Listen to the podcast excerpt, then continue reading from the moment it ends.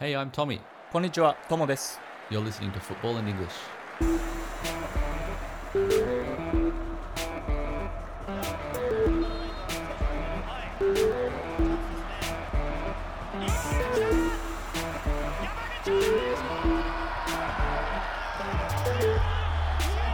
Hello, welcome back to another episode of Football in English. Good morning, Tomo. おはよう、トミー、元気ですか I'm good. How are you? ?Not too bad. Yeah. 始めましょう。You've got some uh, something you want to talk about.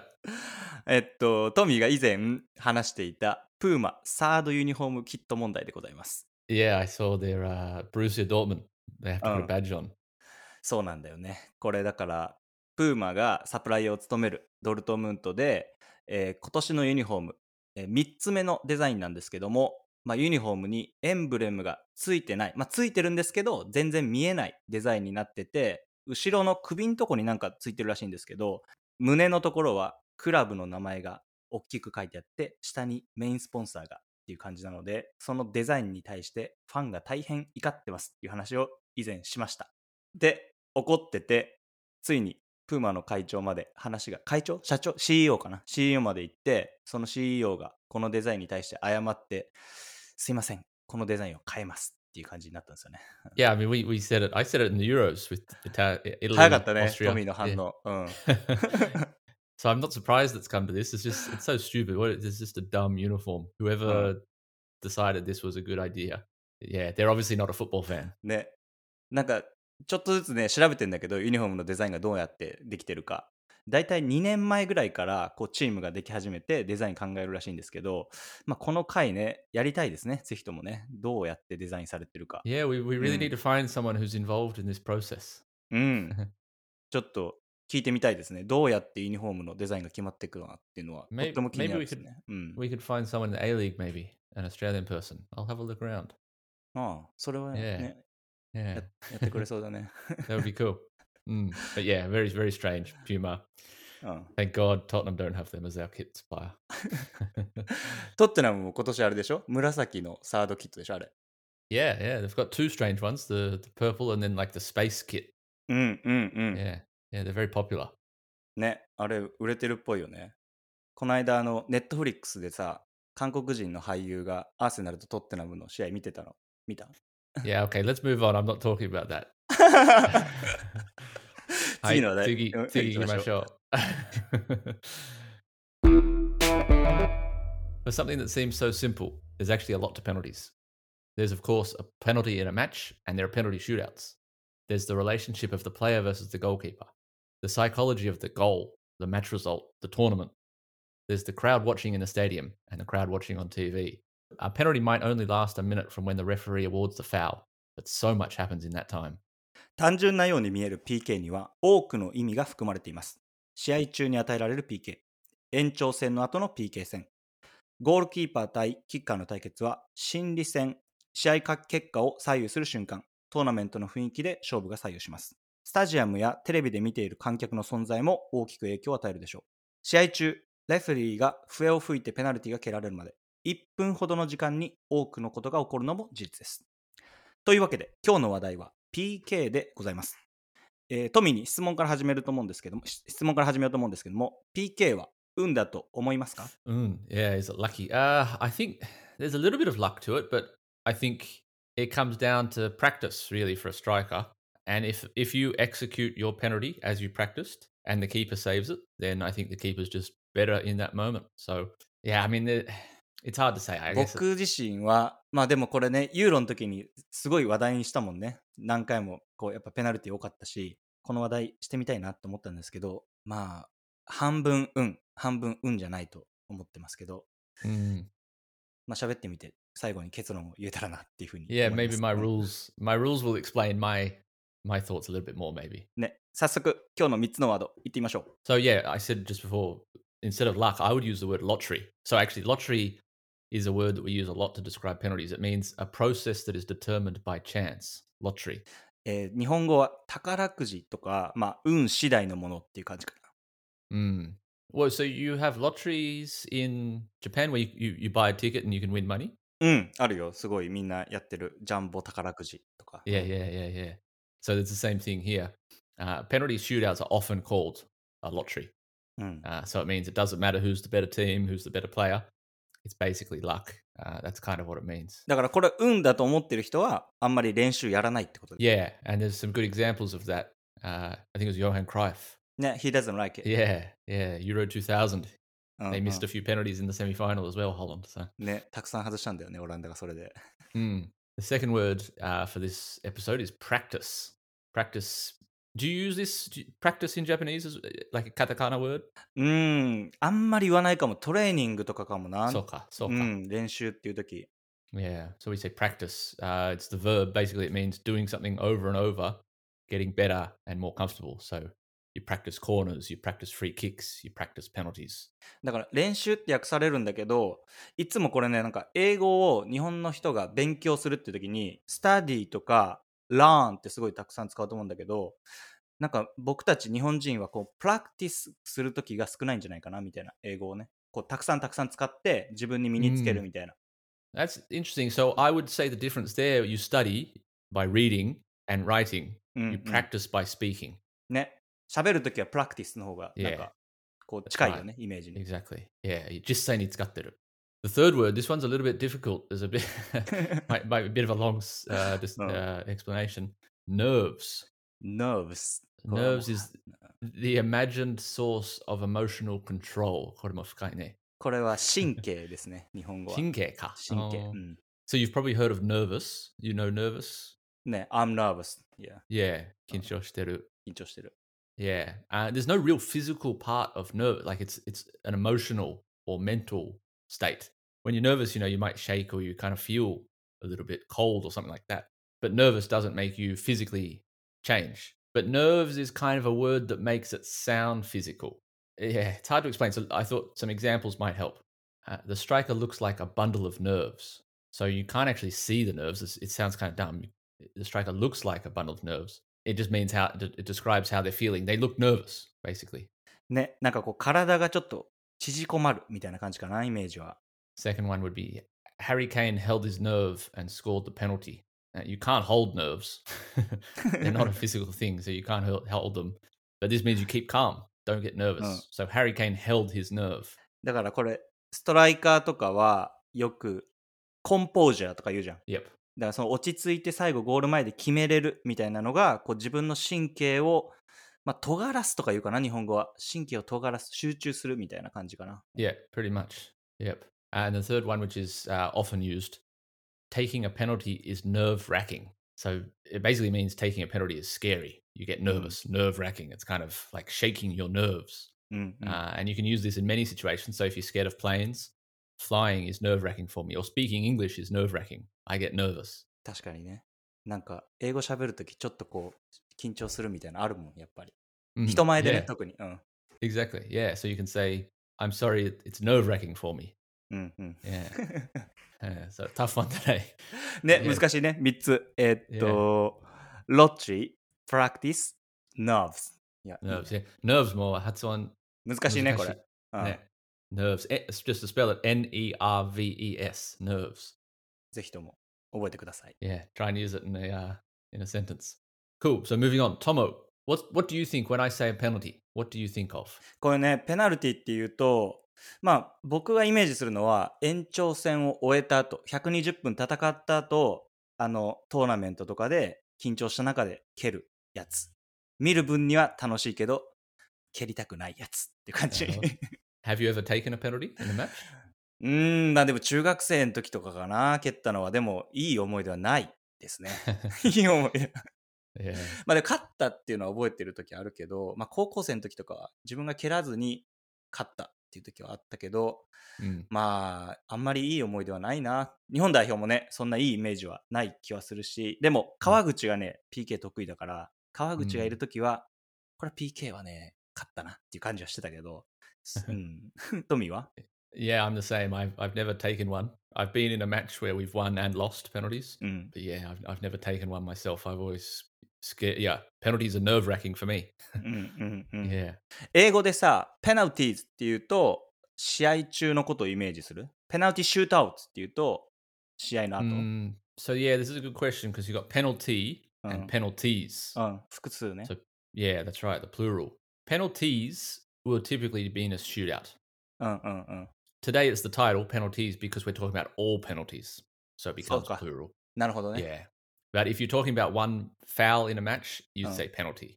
単数ね、そっちはね。Yeah. And that's like specific. Good idea. うんうんうん。Yeah. なるほどね。Mm, というわけで今日はじゃあ全体の PK の話をしますって感じですね。exactly. Yeah. yep. というわけで、一番初め、トミーの PK 蹴り方講座を検証していきます。Yeah. I, I preparing this episode, I thought it's there's so much to it. There's so like I said in the introduction, うん、there's so much to penalties. Like what do we talk about? うん。うん So I thought, well, I come up with some rules うんうん about how I think penalties should be taken and, and things like that. So uh, we we spoke about it a little bit before, but is a penalty just down to luck? Mm. Well, I think if you follow these rules, you increase your own chances. うん。 So if it's a lottery, maybe by practicing and doing all of these things, you get more tickets in the lottery. You have a better chance of winning. 確かにね、練習したら 入れれる確率は上がるような気がする。気がする。なんとなくね。うん。 That's right. So that's kind of what these next rules are about. So the first one, how much should you practice?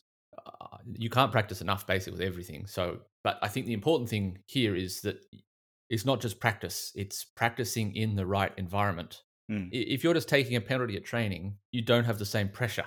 You know, you don't have the crowd, you don't have the result. Mm. So I think if you're practicing penalties, you have to make it real and put some risk and reward in it. So, for example, at the end of a training session, you split into two teams. The winning team of that penalty shootout gets to go home, have a shower, go home, relax. the losing team has to run laps. Maybe have to run another five kilometers because that creates this thing that if if you lose, there's going to Mm. be something negative that comes from it, and it puts pressure on you. So you know, if you miss that penalty, the rest of your team are going to be angry with you, like a real match. So it, that's just an example. But I think that's kind of how how you have to practice penalties. Like you create some pressure. ね、これだから同じ状況をなるべく作り出すってめちゃめちゃ難しいと思うけど、例えば120分走ってるわけじゃん、あの試合中。だから Exactly. yeah. 15キロ、16キロとか走った状況を練習の時に作るってなかなか難しいけど、でもまあそれでも同じようなこう心理状況を作るっていうのも同じぐらい難しい。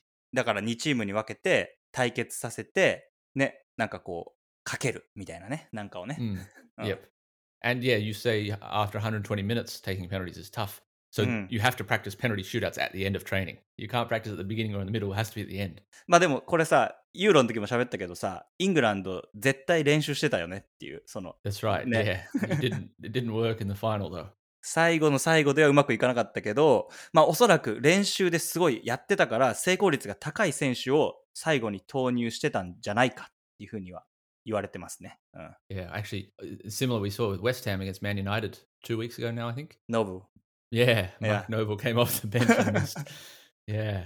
あれさ、ユーロから学んでないのかって思ったよね。Ne- うん。Yeah. I thought the same thing. 最後の最後、本当残り1分とかで出てきて、PK を蹴らされて、キャプテン外すっていうね。うん he came on for the penalty after the penalty was given. He came on. so- 本当やった Yeah. 後に入った Mm. Yep. it's just bizarre. Very bizarre. うん、だから、ぜひともこれを聞いてる監督の方、えー PK を蹴るためだけに投入しない方がいいっていうことです、Actually, ね。that Uh. that's good. If you are a coach, tell us what what would you do? Maybe Oh. my example is really bad. Maybe uh, yeah, tell us how do you practice your penalties? So this isn't really a rule, but I think it's kind of how football's evolved. There's two types of penalty takers. I think うん、2人の種類のね、PK の。 one that we call goalkeeper independent.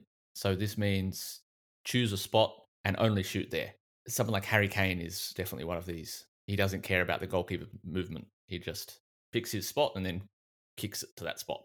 うんうんうん。 Uh, I think the important thing with this is you have to have three or four different options because if you just go to the same spot every time, well, the goalkeeper's going to learn that. And, you know, Mm, mm, goalkeepers, you see them before penalties, they study their piece of paper. あの、試合中にさ、こう、PK 蹴る前に、 青、緑と赤のさ、こう、ここに決めてます。ここに外してます。みたいなのが出るじゃん。Yep. あれがばらついてる選手はやっぱり上手だなっていうふうに思うし、まあそれでも僕この今仕事でサッカー選手に英語を教えてて、この授業で出てくるの。PK をどっちに蹴りますか？みたいな感じで、やっぱり教えてる選手たちは、あの、打つ方向を決めてる選手が多いです。で、どっちに蹴るかっていうのは、強く蹴りたいからみんな。例えば右足の選手だったら自分の左側に打つ選手が多い。やっぱ強く蹴ってキーパー届かないところに蹴ったら入るって言ってるから、だからこれはなんか面白いなっていうふうに思うけど、makes sense. Yeah, I think that, that definitely makes sense. ね。Going back to Harry Kane, if you watch his penalties, actually, I'll put a video of Harry. Kane's. He scored a lot of penalties for Tottenham. He has three options. He's got bottom left corner, bottom right corner, and high in the middle of the goal. それすごいよね、そこの真ん中蹴りのね。Yeah, but Ah. if you watch, that only started maybe after 10 to 15 penalties. うん。He obviously did left or right, and then he thought, oh, the goalkeeper might know, so I'm going to go the middle this time. So, uh, yeah, it's interesting. There's so much. This is where the psychology comes into it. この今授業で使っている教科書があるんですけど、そこに載ってる資料で面白かったのが、まあ、キーパーがどうやって考えてるかってやつね。だからキーパーが何を見てるかっていうのは、PK を蹴る人がどっちか片方をこう特に気にして見てるか。で、次に軸足の方向、どっちに向いてるか。で、蹴るまで我慢する。で、なるべく今はね、ラインの上にいないといけないから、そこ我慢しながらボールに飛びついていく。で、最後が面白かったんだけど、最後が一番初めに出てくる選手、PK を蹴る人。その人は強く蹴るから、さっきも言ったみたいに、右足の人は左方向に蹴りがちっていうのはね、これは非常に面白かったです。Yeah, and that's interesting just thinking about it from a penalty, uh, from a goalkeeper's perspective. うんうん、キーパーの視点からはね、Yeah, we're only talking about the, the striker. So, yeah, the goalkeeper has just as much to think about. ね、キーパーの方が多分 PK は詳しいと思いますね。Uh, yeah, I think so. うん。So then the second type is goalkeeper dependent. So this is the player that will make a slight movement in their run up, hoping that the goalkeeper will make a move themselves and then the player will shoot the other way. うんうんうん。This is extremely effective actually, but it's also easy to overcomplicate. これはまあ面白いのは、日本だと一番わかりやすいのは遠藤選手のコロコロ PK ですね。だ最後までキーパー見て、転がして決めるっていう。あれはもう真似しちゃダメなやつです、普通の人が。で、まあ、ジョルジーノも似てるよね、ちょっと。こう、ぴょんぴょん.跳ねてって、キーパーの違う方にパンって蹴る。But this is where you have to keep it simple. Even if you do this, like Jorginho is not keeping it simple. I wouldn't recommend that to most players. Uh, but if you watch Marcus Rashford in the Euros final, うん。he he does the little step. He waits for the goalkeeper to move. The goalkeeper doesn't move, うん。and then Marcus Rashford is like, "Oh no, what do I do now?" So he tricked himself instead of the goalkeeper. これはだから、ユーロ2016のイタリア代表のシモーネ・ザッザを真似したんじゃないかっていうふうに言われてるんですけど、蹴るまでにね、数えてみたんだけどね、30ステップぐらいしてる。1、2、3、4、5、6、7、90って言って30回も踏んでるからし。まああれはだから、これトミーの言ってること正しいと思う。なるべくシンプルにしなさいっていうのは。Mm. うんレバンドフスキーのさ、動画送ったでしょ？That's right. So this is Ne- actually where I I came up with this rule. So put this video Ah. as well. ね。あれすごかったね、レバンドフスキーやっぱ、ルール。シンプルだけど、ゴール入るんだろうなっていう蹴り方してましたね。うん But actually, after Lewandowski, there was two others. Max Cruiser. マックス・ as クルーザーは。Yeah, who's like scored 95% of his penalties. So うん。ね。yeah, I think this is actually the, the most effective penalty you can Mm. take, but it's also the easiest one to get wrong. なんで、まあ、素人っていうか、普通の人が難しいの真似したら、ザザになっちゃうよっていうのはね。yep, or Rashford. オーラッシュフォード So the next little rule is don't kick straight away. There's some research that shows most players hear the whistle, so the referee go, "Ooh," Mm. and they run up straight away and, and kick. But if you watch most successful penalties, you'll actually see the player will wait maybe Mm. two, three, four seconds after the whistle goes before they run and, うん and shoot. So yeah, you have to wait a little bit. ね。これは一呼吸置くっていう感じなんですけど、 すぐできそうなやつなんですね。これだからみんなこれ聞いてる人はね、明日から実践してほしいですし、まあコーチとかはね、これ言うらしい結構。日本の Mm. 教えてるコーチとかも起きなさいって時間を。で、まあ、やっぱりね、確率はだいぶ上がるらしいので、なんかい一番良くないのは、ピッてなってると、キーパーのタイミングで蹴っちゃってるらしい。Yeah. で自分のせ蹴る側のタイミングで蹴り始めるっていうのはすごい大事だから、Yep. うん、それね、ぜひとも、一呼吸置く。これは今日の一番のアドバイスかもな。 The other thing, which is something you can't control, but the time between the penalty being given うん、うん、 and the time between the player shooting, うん、うん、 you'll see the keeper often will come and complain. The other, the opposition will complain. うん、うん。 Players will kind of uh, use their studs, their boots on the, the penalty spot to make it harder for the player. うん、うん。 That time is so important that you have to really get that moving fast because otherwise, the person taking the penalty is Mm. just stood there thinking. うんうん、 You don't うん want to have too much time to think. ね。 You それ want ある that かも part to be ね。 quick, but you can't control that as a player. あの時間嫌だよね、向かってく時間ね、歩いて。 Yeah. Especially with VAR now. Just, you know. ああ、そっか。VR もね長くしてるよね、蹴るまでに。 Mm, yeah, so that's tough. Uh, the last little rule is l- this is actually kind of a question mark. Let the coach choose. コーチが選ぶかどうか問題ね。 So here's what I think for a penalty in a match, I think the team should always have one main penalty taker mm. and a few backups in case that person's off the pitch, if he's injured, whatever. Mm. Uh, these are always decided in training and never, never change this during a match unless there's a player on a hat trick. Hey, hey, hey. Uh, you you see it quite often actually. Players fighting over a penalty, like no, give me the ball. I, I want to take it. I saw it oh. recently. Everton, Richarlison always does it. you look like a school kid.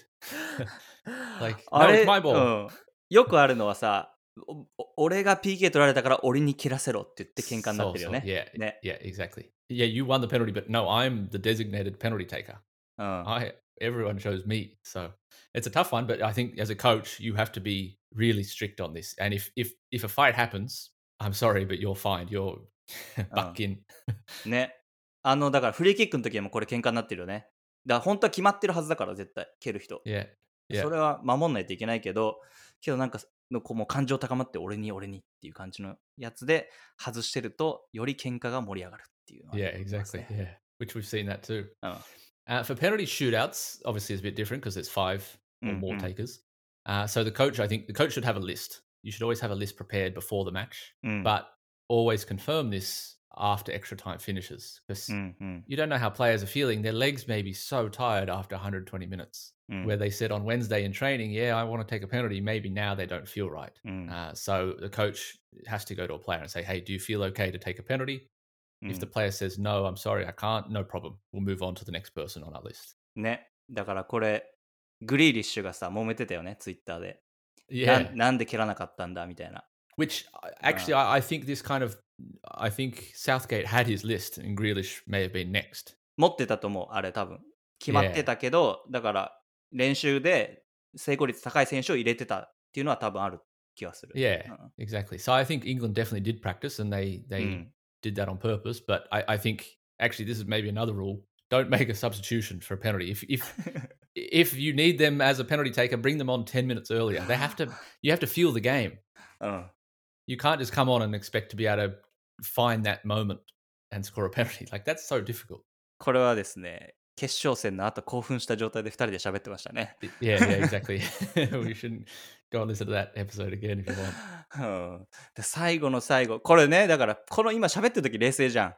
けど、ワールドカップで例えば、ベスト8とかクォーターファイナルで、本当の大事なところで PK がやってきて、そこで落ち着いた判断ができるかっていうのはすごい思うし、準備をして挑むんだけど、例えば蹴りたくないっていう選手がいたらさ、それはまた大変だよね。そのいや、俺蹴りたくないですって。Yes, I think this is a big responsibility for the coach. これね、大事な仕事ですね、監督の。PK の順番を決めるっていうのは。 And also, my last rule: never take a penalty twice in the same match. これ、そう思うこれ。 Yeah, I, I don't like this. うん。 I, I just think if you change the player, it means the keeper has to start fresh. They they don't have anything to go from. うん、うん、うん、うん。 I think if you're taking if you take a second penalty in the same match, うん you're gonna think, okay, I went right last time, so do I go left this time? Well, no, maybe the goalkeeper thinks I'm going to go left this time, so I'm going to go right. うん。 Well, but then maybe the goalkeeper will go right again. Yes. you just complicate things. So I think if you change the player, you don't have to worry. You just forget about that. あの、蹴り直しになるときさ、2回とも止められるの Ah, 見るよ yeah, ね。 yeah, yeah. おまた yeah. 止められたみたいな。 that's that's difficult, and you can't change the player there. う So ん yeah, 確かにな。あと1個付け足しでね、トミー。これ、うん あの研究してる人がいて、1人 PK についてね。その人が言ってて、あの後ろで待ってる人たちいるじゃん。あの PK、チームメイト10人、残りの。あ9人か、キーパー除いたら。あれで、こう、みんなで一斉に喜ぶのがすごい大事らしい。入った時に。is this in a penalty shootout? そう、PK、PK シュートアウトで、みんなが喜ばないと、次の人が外す確率が上がるんだって。Ah, 面白いよね。interesting. だから、なんかボーリングとかでさ、こう友達と行って対決した時に、みんなでさ、ボーリングでこう、ストライク取ったらすごいみんな喜ぶじゃん、こうやって。いやーっつって。Mm. あれが盛り上がったチームの方が勝つ確率が確かに高かったなっていうふうに思い出して。Ah, that's funny. ね。I guess it builds the pressure on the next person. そう、だから次の人にプレッシャー与えれるんだって、それで。Yeah, interesting. So yeah, there's my rules. Uh, yeah, I'm sure that's not they're not all correct, and everyone will have a different kind of procedure. But yeah, let us know what you think. What would you do? Do you agree? Do you disagree with any of my rules? みんなの PK ルールはあるでしょうから、ぜひともお聞かせください。Any famous penalty shootouts or penalties that you can think of in your head? Anything that comes to mind? これは日本の人たちは2010年ワールドカップ決勝トーナメント1回戦パラグアイの、まあ、コマの PK といえばコマのって感じになって、まあ、悲しいけどね悲しい記憶になって Yeah, る you けど sound うん very sad. I'm sorry to ask. やっぱりかわいそうだよねこれ覚えられると PK でこれね 他の人外してないかなと思って見たのこのパラグアイの時これ最後に外してないからその3人目で外してるの、Mm. それでも覚えられるんだと思って、なんか、そのもう PK って残酷と思いながら、本当に。まあ、みんな覚えてるのはさ、バッジョのあの94年、うんアメリカワールドカップの最後のシーンでしょ？けど、こう、他には外してるの、あれ。P、PK。2人も外してるんだけど、イタリア代表あれね。けど.全員全然覚えてないから、なあ、もう最後に外す。うん。So I think it's also the way that you miss is important. うんうん。So if the keeper saves it, yeah, okay. うん。If you, hit the crossbar, if you hit the post, or if you miss the goal, うん。that's a very bad penalty. ね。so yeah. でもバッジョがかっこいいのはね、この98年に4年後に帰ってくるの。で、1試合目のチリ戦でわざと PK 狙いに行くの自分で手に当てて。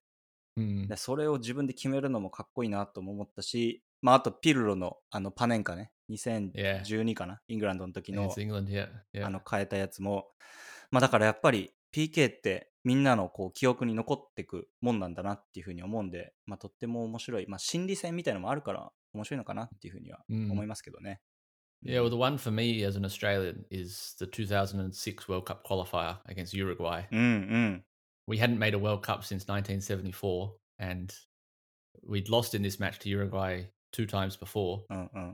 uh, and then a penalty in Sydney, a penalty shootout in mm-hmm. Sydney to make the World Cup. Oh man, I was there at this match. Yeah, me. Yeah, yeah. I just turned 18, so I was able to drink alcohol for the first time. Mm. and uh, so I don't remember much. yeah, It's actually, I really regret because this was before iPhones and things. So I don't have any photos. I don't have any videos of that Oh, night. oh, I have a, oh. a couple, but you don't, I can't look back and I, I don't really remember this match. It really annoys me. へえ。 But I do remember, I mean, just the whole thing is just, oh, Oh. it was incredible. Absolutely incredible to make the World Cup. すごいよね。これ、ワールドカップでもう超久しぶりのやつが決まるっていうのは。で、この後だから日本とやったってことですよ。2006年。 That's right. Yeah. The, the ね。 2000, 2006. Yeah. Yeah. Which actually, that's, is that next week's episode? そうか。来週ね.やらないと。そうだわ。日本対。Australia. yeah. その試合から始めようかな。けどこれね、昨日見たんだけど、このトミーが送ってくれて。これ、うんサラジェタが外してたのね、ウルグアイで。Mm. だからサラジェタはやっぱウルグアイの人みんな覚えてんのかなとか思ったもんね。だから、外した人だからね。うん Yeah. Well, actually, I think there's they missed two or three in this. そう、けど最後にサラジェタが外 Saigon, してる yeah。Schwarzer, amazing uh, save. Yeah. No, that was just amazing. So so cool that penalty shootout. まあ、そうね。PK はみんなの心によき、良くも悪くも残ってるっていう感じ That's, ですよね。that's right. うん Exactly. 次、えーっと、簡単なクイズです。頑張ってみましょう。Kantan? Kantan? I'm not sure this is easy. I've seen some of the questions. えっと、トランスファーマークって言って、ドイツのね、トランスファーマーケットのこう、ウェブサイトがあるんだけど、そこで多分更新されてる情報だと思うんで、まあ、ここ20年間、21世紀に入ってからトップリーグで誰が一番 PK を止めているゴールキーパーでしょうと。で、1位から5位なんですけど、まあ、3位と5位がね、難しかったんで、これはディエゴ・アウベスって、えっと、スペインのキーパーかな？スペインにいた。Mm. で、アンドレ・コンシリ、これはまあ、えっと、イタリア系かな？で、1、2、4が空いてます。38本止めてます。これは難しいです。If you save 38 penalties, you've obviously played a lot of games. うん。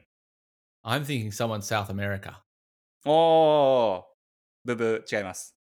Ah. Okay, All right, though- well, the only other. Mm. イタリアでプレーしてて、Okay, so うん。the only other person I was going to say was Buffon. ああ、well done. So, second, ブ well, Okay, 30本止めます。ブフォン、good. Buffon, right? Because he's played a lot of games. Okay, Ah. Number one. Oh, これね、難しいんだけどね。えっと、ハンダノビッチ、インテルだって。ああ。いや、これすごかった。うん。ハンダノビッチ、はい。He's from Bosnia, I think, is he? ハンダノビッチ、めちゃめちゃ止めて、シーズンで、えっとね、5本中4本とか止めてるときあったらしい。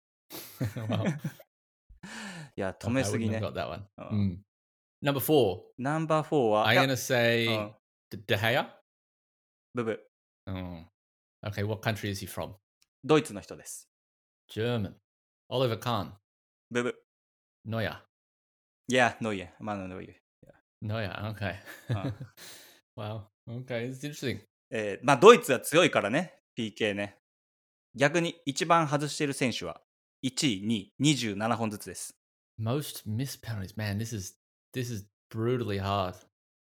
What kind of era? Like 1990s, 1980s, No, last 20s, last 20 years. last 20 years. I don't think it's anyone in from England. No. Just don't have to guess. It's, it's actually easy. Easy, easy question. Easy? Yeah. Yeah. 簡単これ。Kantan? うん。これなんで簡単かっていうと、PK たくさん決めてるから、この二人。Yeah. Okay, so Ronaldo Messi? Yeah, ロナルド・メッシ。Yeah, Yeah, right. you guys. Yeah. 27本。Interesting. Yeah. That's that's funny that they're they're both on the same amount of missed penalties as well. ここも一緒ってすごいよね。PK ね外してる数も一緒。ゴール決めてる数も。うん、 I'm sorry, that wasn't an easy quiz. Out of all the players in the world. うん、 Yeah. まあ面白いよね。 Very これ good. うん Cool. Well, that's penalties. 面白かった There's ね a。lot, a lot to it. Mm. So, uh, yeah, get in touch. Let us know. What do you think? What's your rules? Uh, have you taken a penalty? Yeah, let us know anything. Get in touch with your comments, your feedback. As always, we love to hear from you. So, uh, get in touch. 皆様からの PK についてのお便りお待ちしております。今ね、ステッカーを頑張って作ろうとしてるんで、そのどんなデザインにしようかなって考えてるんで、お便りいただいた方にお送りできればなっていうふうに思っております。来週は日本対オーストラリア、トミーとの対決を前に、そのトピック頑張って喋っていただこういこうかなと思っております。それではまた来週です。Bye for now!